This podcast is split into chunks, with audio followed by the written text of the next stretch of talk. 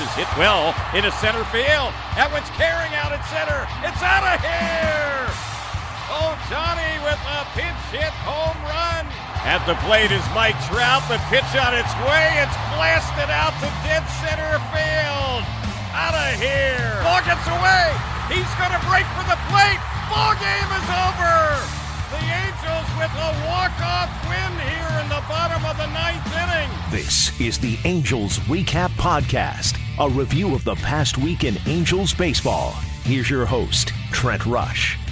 What's going on? Angels Recap, the podcast is back. Our fourth show uh, that we are doing this after this homestand. That look, it, it, didn't go the Angels' way, no doubt about that. They played five games, played good teams, three games against the Stros, another two against Colorado, and uh, come away only having won one of those games. I understand the frustration right now, but also gearing up towards a championship run in 2019. Certainly something that is on the minds of lots of people. Want to make sure that this team gets right, getting the young guys some experience, and with that comes some growing pains. Uh, but uh, it's part of the deal as the Angels uh, clearly have been disappointed with the way that much of this season has gone, but still a lot of excitement here to finish the season strong. We got a really good podcast coming your way, a lot of great interviews from this past homestand that we're excited to share with you right here on the podcast. We're going to have Taylor Ward, the Angels' new third baseman, 2015 first round pick, made the switch from being a catcher to playing third. I had a good chat with Taylor Ward. We're going to have that for you. I had a conversation with David Fletcher earlier this week. He was out at an autograph signing in Laguna. Lots of fans showed out in big fashion uh, for that one. Had a good chat uh, with David Fletcher. We have that coming up for you. How about this? I'm going to make the case for Shohei Ohtani for American League Rookie of the Year. There's a lot of chatter about this right now. Is it going to be Andujar in New York, Ohtani with the Angels? Who's it going to be for AL Rookie of the Year? We're going to address that and talk about that uh, coming up. Plus, I talked with Shohei Ohtani earlier this week about his pitching rehab as he gets set, uh, hopefully, to make a return to the bump in the very, very near future. So we got that for you. Plus, Chris Epting in the house had a great chat with him. Uh, all kinds of baseball history, really fun, new information. Uh, at least it was new to me about Angel Stadium and uh, the Angels' place in the history of the game. In- incredible stuff. Really excited uh, to share that again with you guys coming up here on this podcast. But first, let's go to the series opener against the Houston Astros. First game of the five-game homestand. A really emotional day. For one, it was Mike Trout's return uh, after he'd missed all that time with the wrist injury and, and then after the passing of his brother in law, Aaron Cox. His very first swing, actually, was the first pitch that he saw.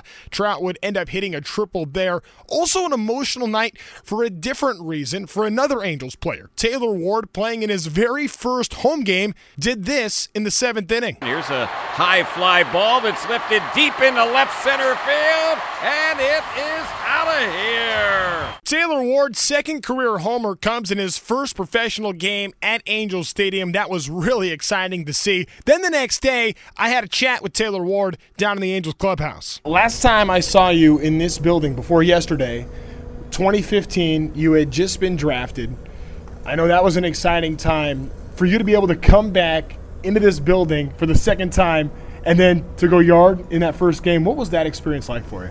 It was wonderful. I had a lot of family and friends here, and um, to be able to do that with them here, I mean, it was really special. Of course, being my first time here, you know, since I was drafted, I mean, that made it even better. So, um, pretty happy.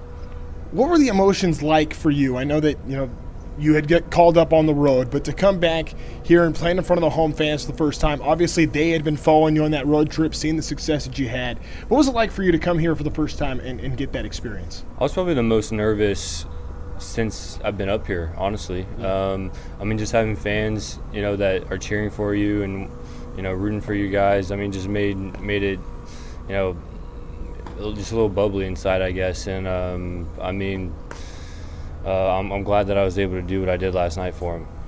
How would you describe the day that you got called up and everything that happened there and being able to make your big league introduction in San Diego? Obviously, had a great game there, but what was that day like for you? Uh, it was amazing. It was amazing. Um, a day I'll never forget. Just being able to walk into a big league clubhouse for the first time as a Major League Baseball player, you know, it's, it's awesome. So, uh, and to do it in a place like San Diego with their ballpark that they have in that city, uh, it was it was wonderful. I know that a lot of people have talked about the adjustments you made from being a catcher now playing third base. I, I, think people probably don't understand all the ins and outs. Like, how would you describe what's been different about your ability to approach hitting since you've made that position change? Yeah, definitely being able to get into the cage when I would usually be catching bullpens or doing something else to prepare for the game and the hitters that we're about to face as a catcher. Now I'm able to go in the cage for an extra hour and a half and continue to work on you know all the things I did in the off season to get to this point. But at some point, I mean, it's, it's got to be a, little bit humbling in the sense that, look, you're a catcher. That's what you're trying to do. You want to be able to do that and hit. It's what you did in college. And you want to say, hey, I can do that at the big league level. So for you, um, was it was it really tough to make that call? Um, from to go from catcher to yeah. third base. Yeah, absolutely. When it happened, uh, you know, it was pretty like it, there was a lot of emotions going on, and uh, I'm just you know, lo- looking back on it, I, I, know that it was it was in the best interest for me in my career, and being able to be here now. I mean, I'm I'm very happy, and you know, all the hard work that I put in at third base to get to this point, and all the hard work that put I put in with my bat to get to this point. I mean, it's pretty amazing, and you know, I couldn't be any happier right now, and hopefully, I can continue to, you know, show what I've been doing in the minor leagues out there talking with Taylor Ward right now. Taylor, I saw you when Mike Trout was rehabbing at Inland last year. I know you spent a lot of time with them. When, when, when Trouty goes there and there's all the hoopla on his recovery as he's trying to come back, a lot of attention. Uh, but at that point, you're playing single A baseball. How far away did the big league seem at that point for you to be where you are now, just over a year later? I guess sitting where I am now, it feels like a long way away. But when I was there, it really didn't feel the way it feels now, if that makes any sense. Yeah. So, um, I mean, when, when I was there, I was trying to be as consistent as I could defensively, and whatever happened offensively, great. And I was able to do that and get moved up to Double A that year, or towards once mm-hmm. you know Mike left, and um, but just being able to have him there and watch him, I've never been able to watch you know his BP before, and watching that was obviously impressive, and you know that he talked to us a lot and and we asked him questions, and you know we, we learned a lot from him. So having him there was was good for good for us as a team. I know you're only a little over a week in. What's it like? What's the best part about being a big leaguer so far? Definitely the lighting in the stadiums. it's so, it's so bright here, and as a hitter, you can see everything on the baseball. So um, with me and my play discipline, I'm really excited for that. Taylor, appreciate it, and good luck. Congratulations. Thank you. Love the chance to talk to Taylor Ward. I mean, this is a guy that had been through so much. I mean, really, he wasn't hitting at all as a catcher, and you started to wonder, hey, for a first round pick, uh, is this guy ever going to make it to the big leagues because his hitting was so poor, even though he was always pretty good defensively? Well, now he moves over to third base, and you know, for the reasons that he talks about, and I'm sure others as well, that Taylor Ward is tearing the cover off the ball. He's been a little hot and cold here at the major league level. That has a tendency to happen. It even happens uh, for Mike Trout. Remember when he first came up uh, six years ago. Uh, also, another rookie that has made an impact on this team is David Fletcher. Now, David Fletcher was out in Laguna signing autographs with Frankie Arcia just this past Saturday, and it was an absolute blast out there. Hundreds of fans lined up, like filled up the entire shopping center. It was awesome. Uh, those guys spent a long time signing some autographs, and I had to talk to Dave the next day. I said, Look, man, it's crazy. You are Mr. Popular now here with these Angels fans. Yeah, it was, uh, it was really cool to meet all the fans and uh, see so many people there um, that wanted to meet us and get our autograph. Is it different for you? I, I, guess maybe you don't know any different, but like being the local guy playing for the hometown team, I mean, that must be a, a pretty unique and pretty cool feeling, right? Um, yeah, it's, it's really cool to kind of represent this area and um, like you said, be a hometown player. Now that you've kind of got a little bit of big league experience, spending quite a bit of time here now at this point in the year, uh, how has uh, this been for you so far in making that adjustment? Like, how comfortable are you feeling now at the major league level? Um, I'm feeling feeling a lot more comfortable and um, getting a chance to play every day. So uh, it's been it's been really cool. In terms of kind of relationships, like in this clubhouse, who are some of the guys like you spent time with here on the team? Um, mean, actually, a lot of guys. Simmons, uh, I kind of learned a lot from him. Uh, Kinsler before he left. Yeah. Just being able to watch those guys and, and talk to them about situations, I've I've definitely learned a lot. Yeah, like what kind of lessons like can you what kind of lessons like can you learn from a guy like Kinsler, guys like Simmons, like great defensive players have been really good for a long time. Just the way they they go about their business, the way they see certain situations, and kind of little things throughout the game. Now that we approach kind of the final month of the season, well, what are some goals for you? Like, what are some things that you're trying to do here in the final month? Um, my goals, I just try to take it day by day and um, do my part to help the team win and try to get better. Appreciate it, Fletch. Always good yeah. seeing you. Thank you. Thanks to David Fletcher for giving us some time. And while we're talking about rookies, how about this? I think Shohei Ohtani needs to be Rookie of the Year. Hear me out. All right, let me make the case for a second for Shohei Ohtani to be the American League Rookie of the Year. Now, I did pose this question out there on Twitter and got quite a bit of feedback, which I thought was pretty cool. I asked, Will Shohei Ohtani be named the American League Rookie of the Year? Not should he, will he? And of the Angels fans that follow me on Twitter at Trent Rush Sports, 56% of you said yes, 44% said no. And there were a lot of interesting comments. This one from Janet Planet 5, who wrote in If he hadn't gone on the DL and if he had continued pitching as great as he was, he would have been a show in. Good one there. Uh, but with Gleyber Torres and Miguel Andujar uh, tearing it up and being Yankees, sadly, that matters too much. I just don't think it's that realistic. Kevin Dietz saying uh, Andujar is going to win it. Ohtani deserves a lot more national recognition, though. He is amazing. Uh, Hops Monster says, I say yes, but just like Trout, his competition is on far better teams, and some voters seem to like to focus on that instead of the player. Uh, Patrick O'Keefe says, the guy on the Yankees deserves it more. Uh, S. Duper at Halos and Pizza says history will show the crazy unique athlete Shohei is. He doesn't need a rookie of the year or player of the month or player of the week. He is an international man of mystery. Patrick Rico says, I voted yes, but East Coast bias always screws us. Uh, Bobby from the Bronx. Let me take a guess on what he thinks about this. He says if Ohtani pitched all year, okay, but he hasn't pitched since like early June, and he's a DH.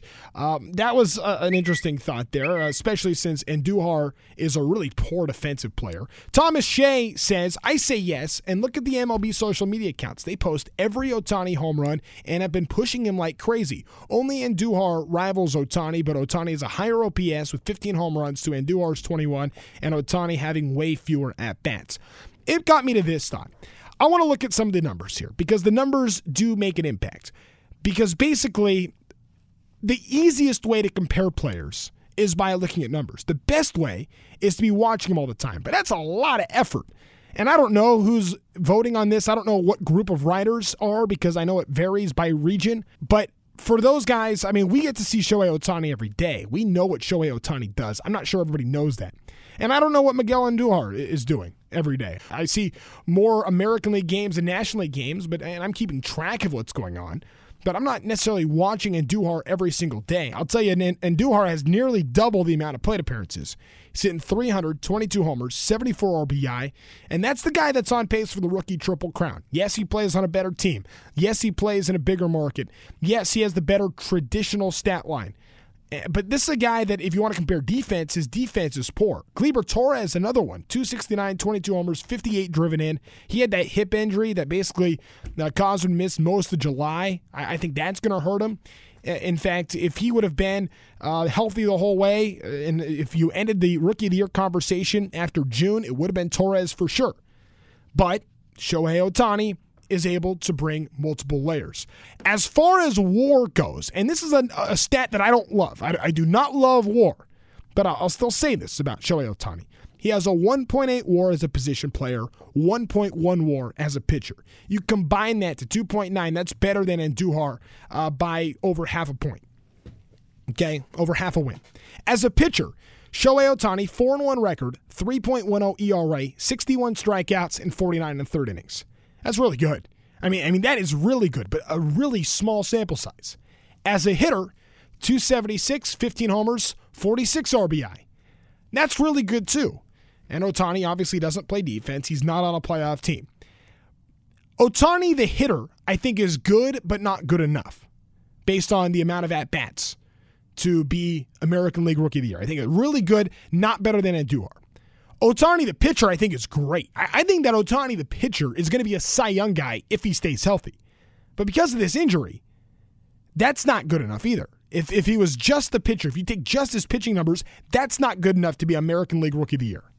But when you put those two together, and this is the thing that voters are going to have to understand, I think it gives him a very legitimate chance. I think based on numbers alone, aside from the fact that this is a historic season, he's doing something that hasn't been done in a century.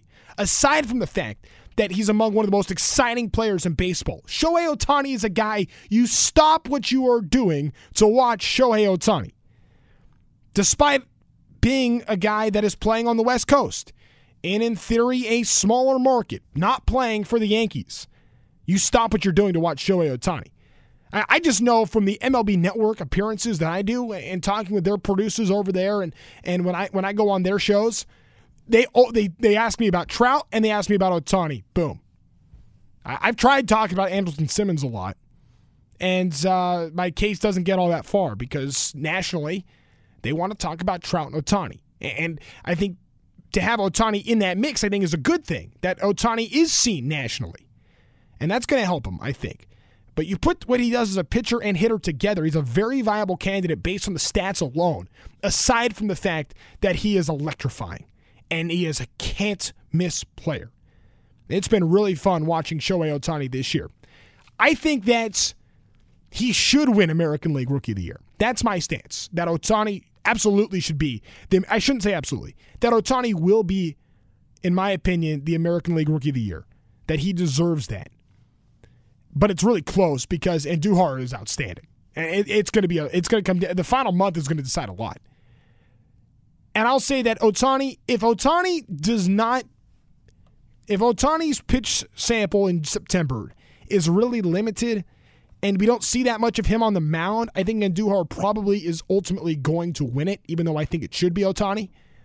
If Ohtani, let's say, has three starts and is able to give you anywhere from 10 to 15 innings and he pitches the way he did before the injury, oh my gosh, slam dunk, it needs to be Ohtani. So there's my take on that subject. But is Ohtani going to pitch again in September or when is he going to pitch? What's going to happen when he does do that? Well, there was a lot of chatter over the past week and over this last homestand about that. In fact, I had a chance to talk with Shohei Ohtani a little bit about that, and we'll bring that to you in just a second. Hey, join the Angels for Ducks Night coming up on Friday, September the 14th as they face the Mariners at 7 p.m. Fans in attendance going to receive a celebratory duck call while supplies last. For more information on Ducks Night, visit angels.com slash promotions. Then the next night, Nick Jonas is going to be playing a concert. That's on September the 15th. So uh, a busy couple of days coming up uh, when the Angels get back from this 12-day trip. So here's the deal with Shohei Ohtani, the pitcher, right now. The plan for Ohtani is if and when he does come back in the month of September, he's going to be on the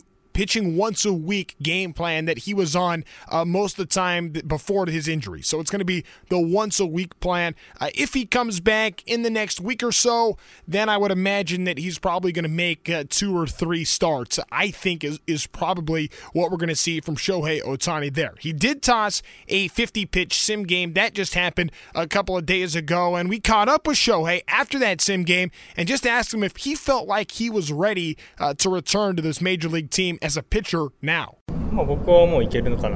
Personally, I feel like I don't need any more simulated games, but that's not up to me. Ultimately, it's going to be up to the coaching staff and the training staff, so we got to talk to them first. What did you feel you were able to accomplish in today's workout? Just building off of what I did, what I've been doing the last couple of times, but I had one, one more extra up, up and down inning. One total of three innings, so that was good. And extend my pitch count too. Shohei, how do you feel about how this whole process has gone? Because I know it probably seems like it's taken a long time for you. Uh,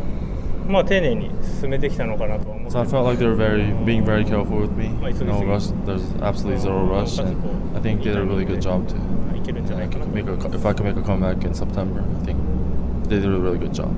So that Shohei Ohtani threw his interpreter, the famous Ippei, for taking care of business there. Thanks to both of those guys. Uh, now let's take a little history lesson, and this is this is really fun. We, we've had Chris Epting on a few times. Uh, he's a friend of the show, uh, author, historian. There's lots of places that you can check out his work. Go to chrisepting.com. He's got really good stuff. You can follow him on Twitter as well. I'm always retweeting uh, Chris's work on Twitter, uh, talking about the history of Angel Stadium, talking about lots of different ball ballparks, uh, and that's what he does. He goes around the West Coast, checks out different ballparks, and uh, is just a great baseball historical mind and, and wants to share that uh, with us. And we really appreciate him coming down into the studio. Chris, I got to ask you about this first. You were just telling me before we turn the mics on here that the curse of the Bambino actually has Los Angeles roots. Tell me how that could be. This blows people away. In my book, Roadside Baseball, this is my attempt to really go find every little spot that's been brushed by baseball history since the beginning, right? This is my journey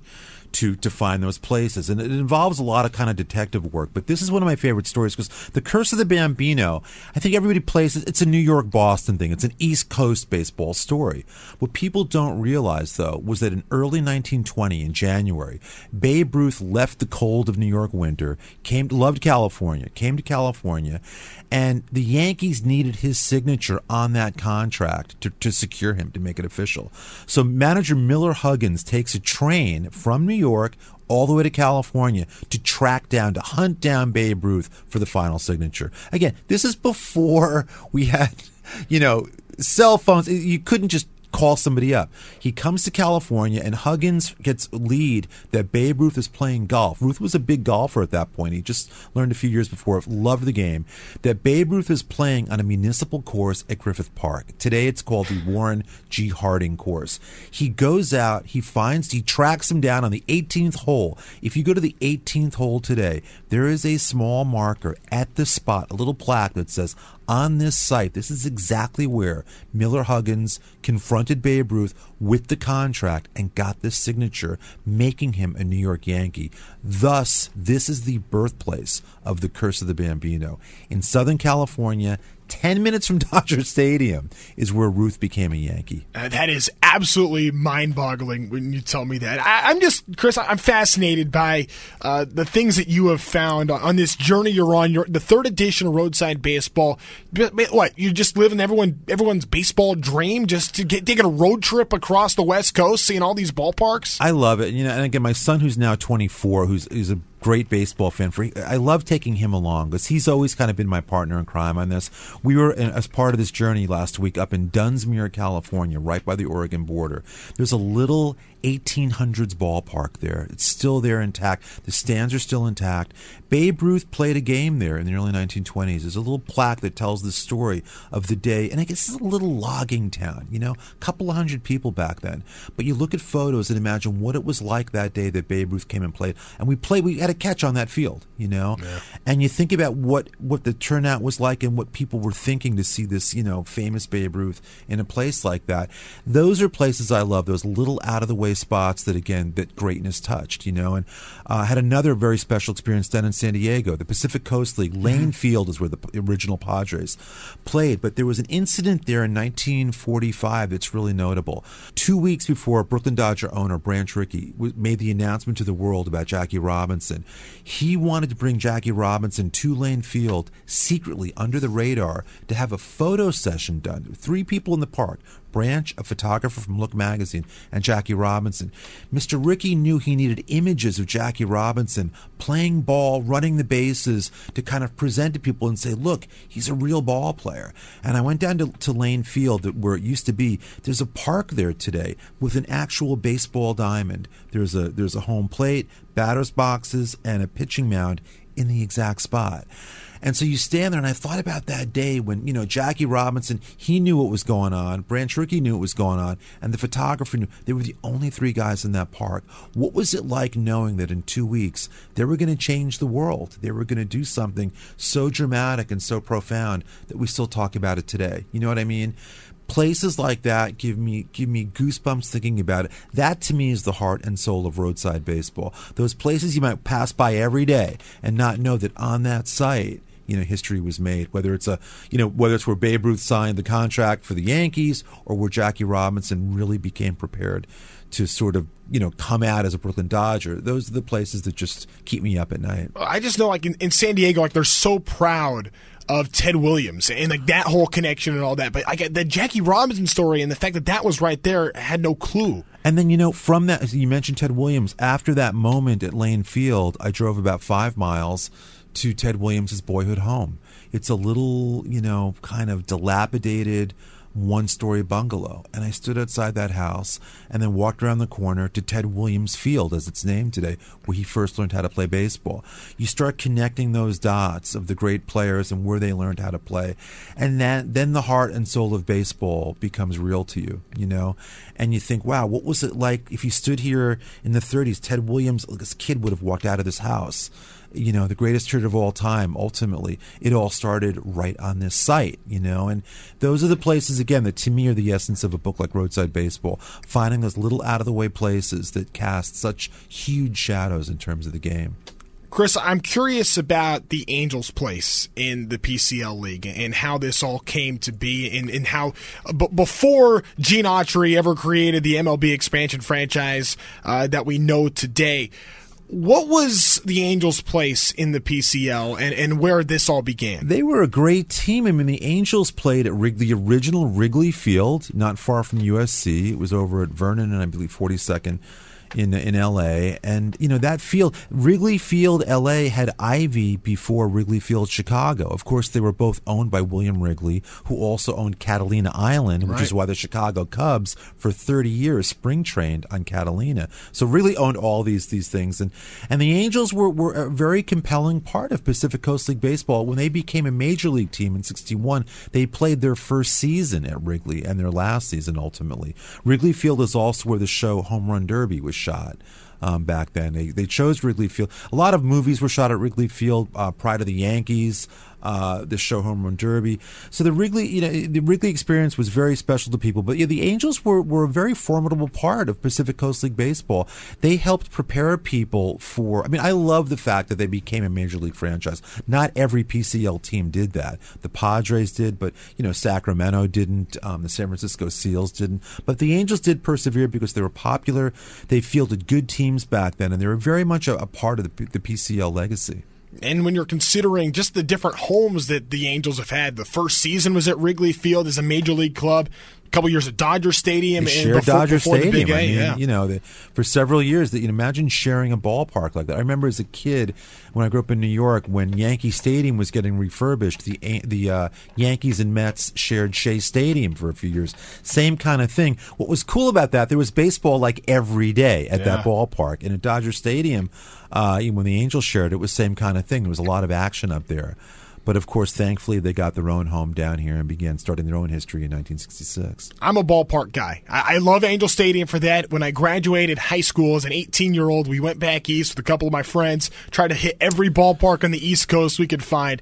As you're on this road trip now and you're seeing all these parks on the West Coast, what are some of the interesting things that you found at, at some of these major league ballparks that really stand out to you? What I love at a lot of the newer parks is how they, they celebrate their own history. Up in San Francisco at AT and T Park, they just opened a thing called the Vault, which is their own giant sta- uh, museum there, uh, and and. I love you go in there and, and what the exhibit right now is it's the Giants moved from New York out west in 1958. So they've got old pieces of the Polo Grounds and old Willie Mays jerseys, the original last home plate from the Polo Grounds.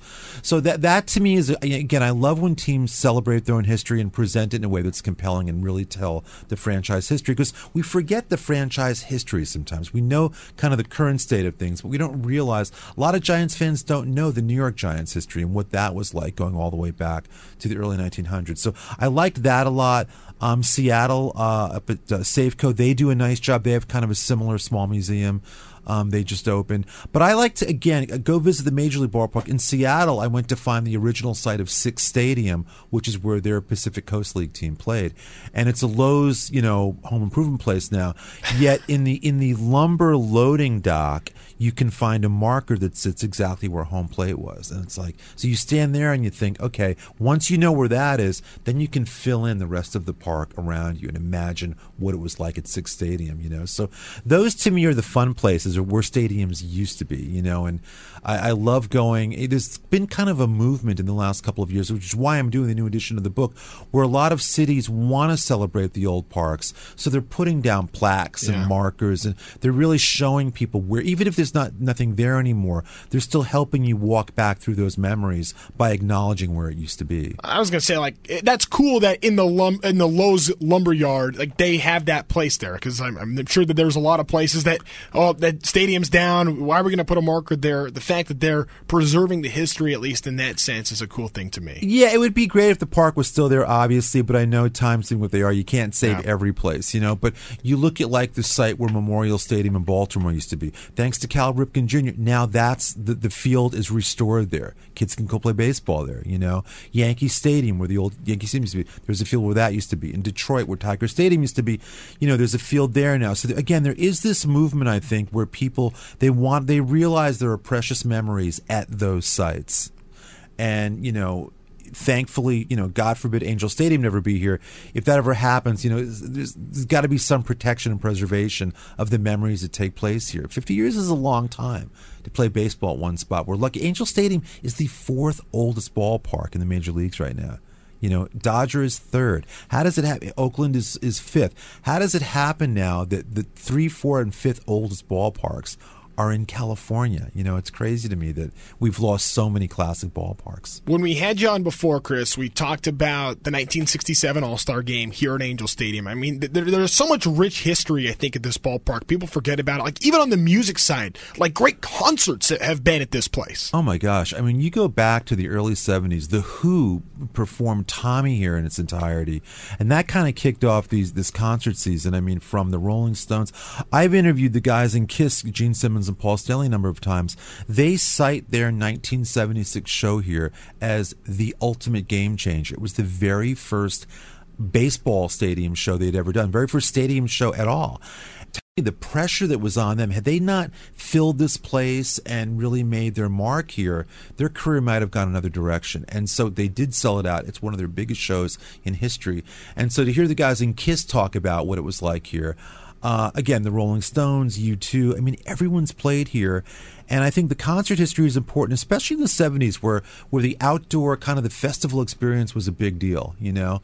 And Angel Stadium was was a hotbed for that, you know. And I hear from people almost every day. I did a book on the music history of Orange County, and people talk about the shows they saw here. And I always think, look, I've seen the Rolling Stones here. I think three times, you know, great fond memories. And uh, and I love the fact that Angel Stadium is so versatile that it can accommodate that it did accommodate events like that because it makes it more than just a ballpark.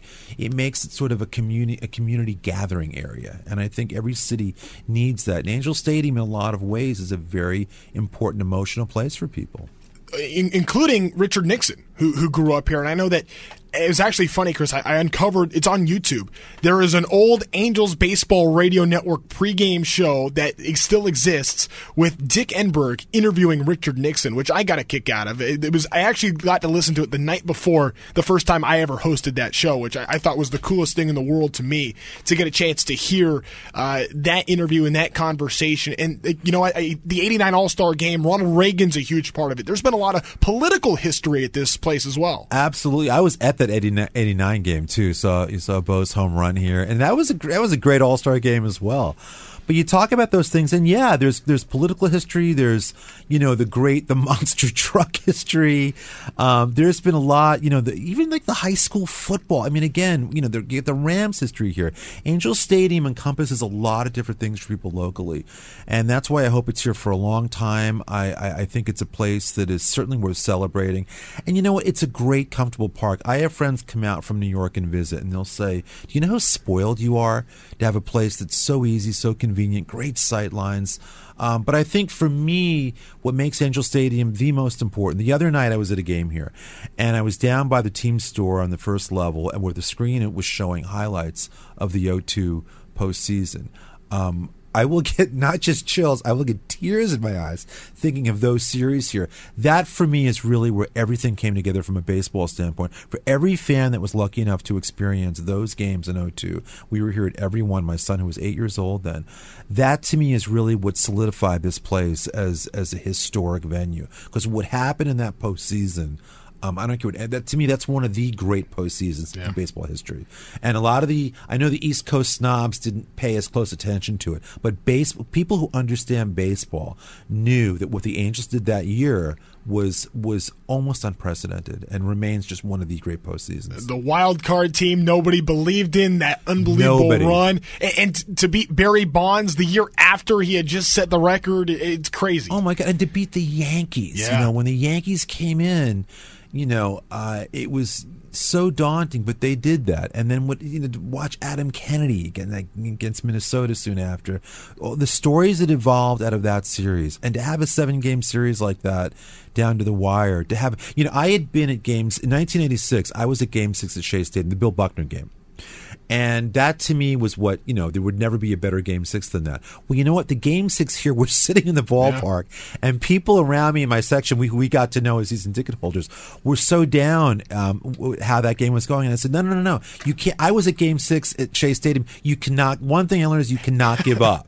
You, you can't give up. The Mets were down two runs in the tenth. You got to believe. You got to hang in. And look what happened. That game six here, to me, topped the Mets Red Sox game. You know, so so no 0-2 for me is really when this place became. It went from being a good park to a great park where something truly historic took place. And again, for those of us who were there, you know, you never forget it. And watching those clips the other night, I was I was cheering. I, mean, I was it was so emotional because you forget the stories on that team and that collection of guys and how it, it how chemistry can win a World Series. That was my total takeaway from that series. How those guys got along, those relationships, what they did, and to see guys like Salmon and, and GA and Erstad finally get that moment, you know, was just was worth it all. the Spiezio home run, the Anderson double. I mean, there was so much there. And, and I'm glad you brought that up about the chemistry, too, because when you think about the, the names that are still so associated, the names that are immortalized in Angels baseball lore, it's the guys like Tim Salmon, who's always around, and, and Garrett Anderson, who just got inducted into the Hall of Fame Right. here, uh, the Angels Hall of Fame last year.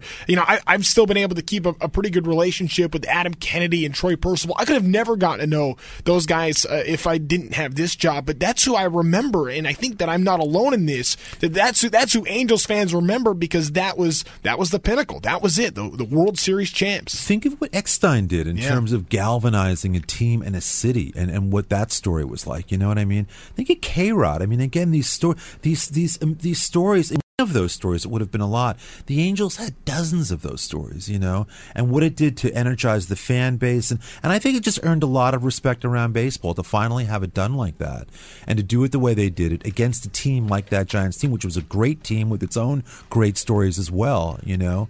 Um, it, to me, it was just as dramatic as it got. And it when you know, when you stand down there, when you talk about like roadside baseball and historic artifacts and all these things, when I see Darren Erstad's mitt downstairs and the ball and the jersey, that's it. You know those those elements when you think of him that, last out. You know you're watching it. Is he going to catch that ball? Is it going to stay in the park? And you see him clutch that ball at the end. I think for every Angel fan, that was the moment. As many great moments as there were. Look, you had great teams in the '80s and really great stories. But in that moment, watching him catch that ball, everything became real. You know, did it and they, you know, they did it in a way that was so heroic and so. um you know, so low key because again, you didn't have a lot of stars on that team, but if you knew them locally, they were they were it was as lovable a team as you could have. You know, so I love writing about that team, and I love looking back at, at the, the photos I took back then, what I wrote back then.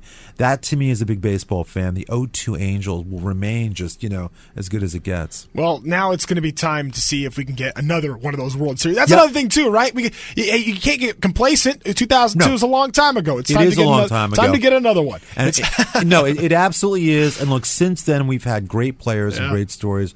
It's hard to win a World Series, you know. But I think the Angels uh, regularly spoil us with great moves and great deals and interesting players. And I love this current team. I mean, a lot of great stories. And you got to hang in. Look, if you're a fan, it can't just be about your team winning. I sat here plenty of years in the mid '90s when things were quiet and loved that team no less. If you're, you got to be a real fan. You know, you can't just come around when they win. Chris, I, I hope we have a lot more opportunities to talk between now and then, but I am looking forward to the day to having you back in here to talk about the legacy of Mike Trout as well and where he ranks among the greatest players of all time because I think we get to see something truly special. and you cannot take that guy for granted. You got to kiss the ground and thank every thank your stars. You have that guy in your life Yeah. right now. Because because in a hundred years, you know what they'll be talking about that guy the way they talked about DiMaggio and Mantle. I mean, he's he's one of those guys. You know, so I, I agree with you. I would lo- I would be a privilege to come back and talk about it anytime, Trent. Thank you. He's Chris Epting. You can find so many of his books. Uh, I, I, for one, love baseball in Orange County. The third edition of Roadside Baseball is coming out, uh, coming up here in the spring. We're going to have Chris back between uh, now and then. But that was a really great conversation, Chris. Thank you so much. I just love talking baseball with you. I, I really appreciate it. Anytime, my friend. It's a it's a pleasure. Thank you. Man, Chris is the best. You know what was fun too? Every time we have Chris on, there's always like different coaches and members of the Angels staff that come up to me and say, "Who is that guy? I got to know more about Chris Epting." Uh, you, there's lots of places to find him at Chris Epting. Uh, he has lots of good stuff there. Uh, that's to just about do it for us here on this podcast. I want to thank Taylor Ward, David Fletcher, Shohei Ohtani, Chris Epting, all these guys uh, for chatting with us here on the program today. Lots of different stuff that you can always check out on our podcast. You know how to find this one: angels.com/podcast. Be sure to check out some of our previous episodes. If you found us on iTunes or wherever it might have been, uh, make sure you rate us, uh, give us some feedback, uh, write some comments. In fact, if you want to send me an email directly, my email address, trush at am830klaa.com. Great way uh, to get connected there. Would love to hear some of your thoughts uh, on the podcast. What you like, what you didn't like, and uh, we'll keep bringing you more stuff. Who do you want to hear from next as we go into the final month of the regular season? always lots of fun we have here on Angels Radio and around Angels Baseball, and we're glad we got a chance to share uh, some of our conversations with you here on this podcast. Once again, my name is Trent Rush. Thanks to all of you for joining us here on our fourth podcast. Have a great rest of your day, and looking forward to seeing you when the Halos get back on September 10th. Take care, everybody.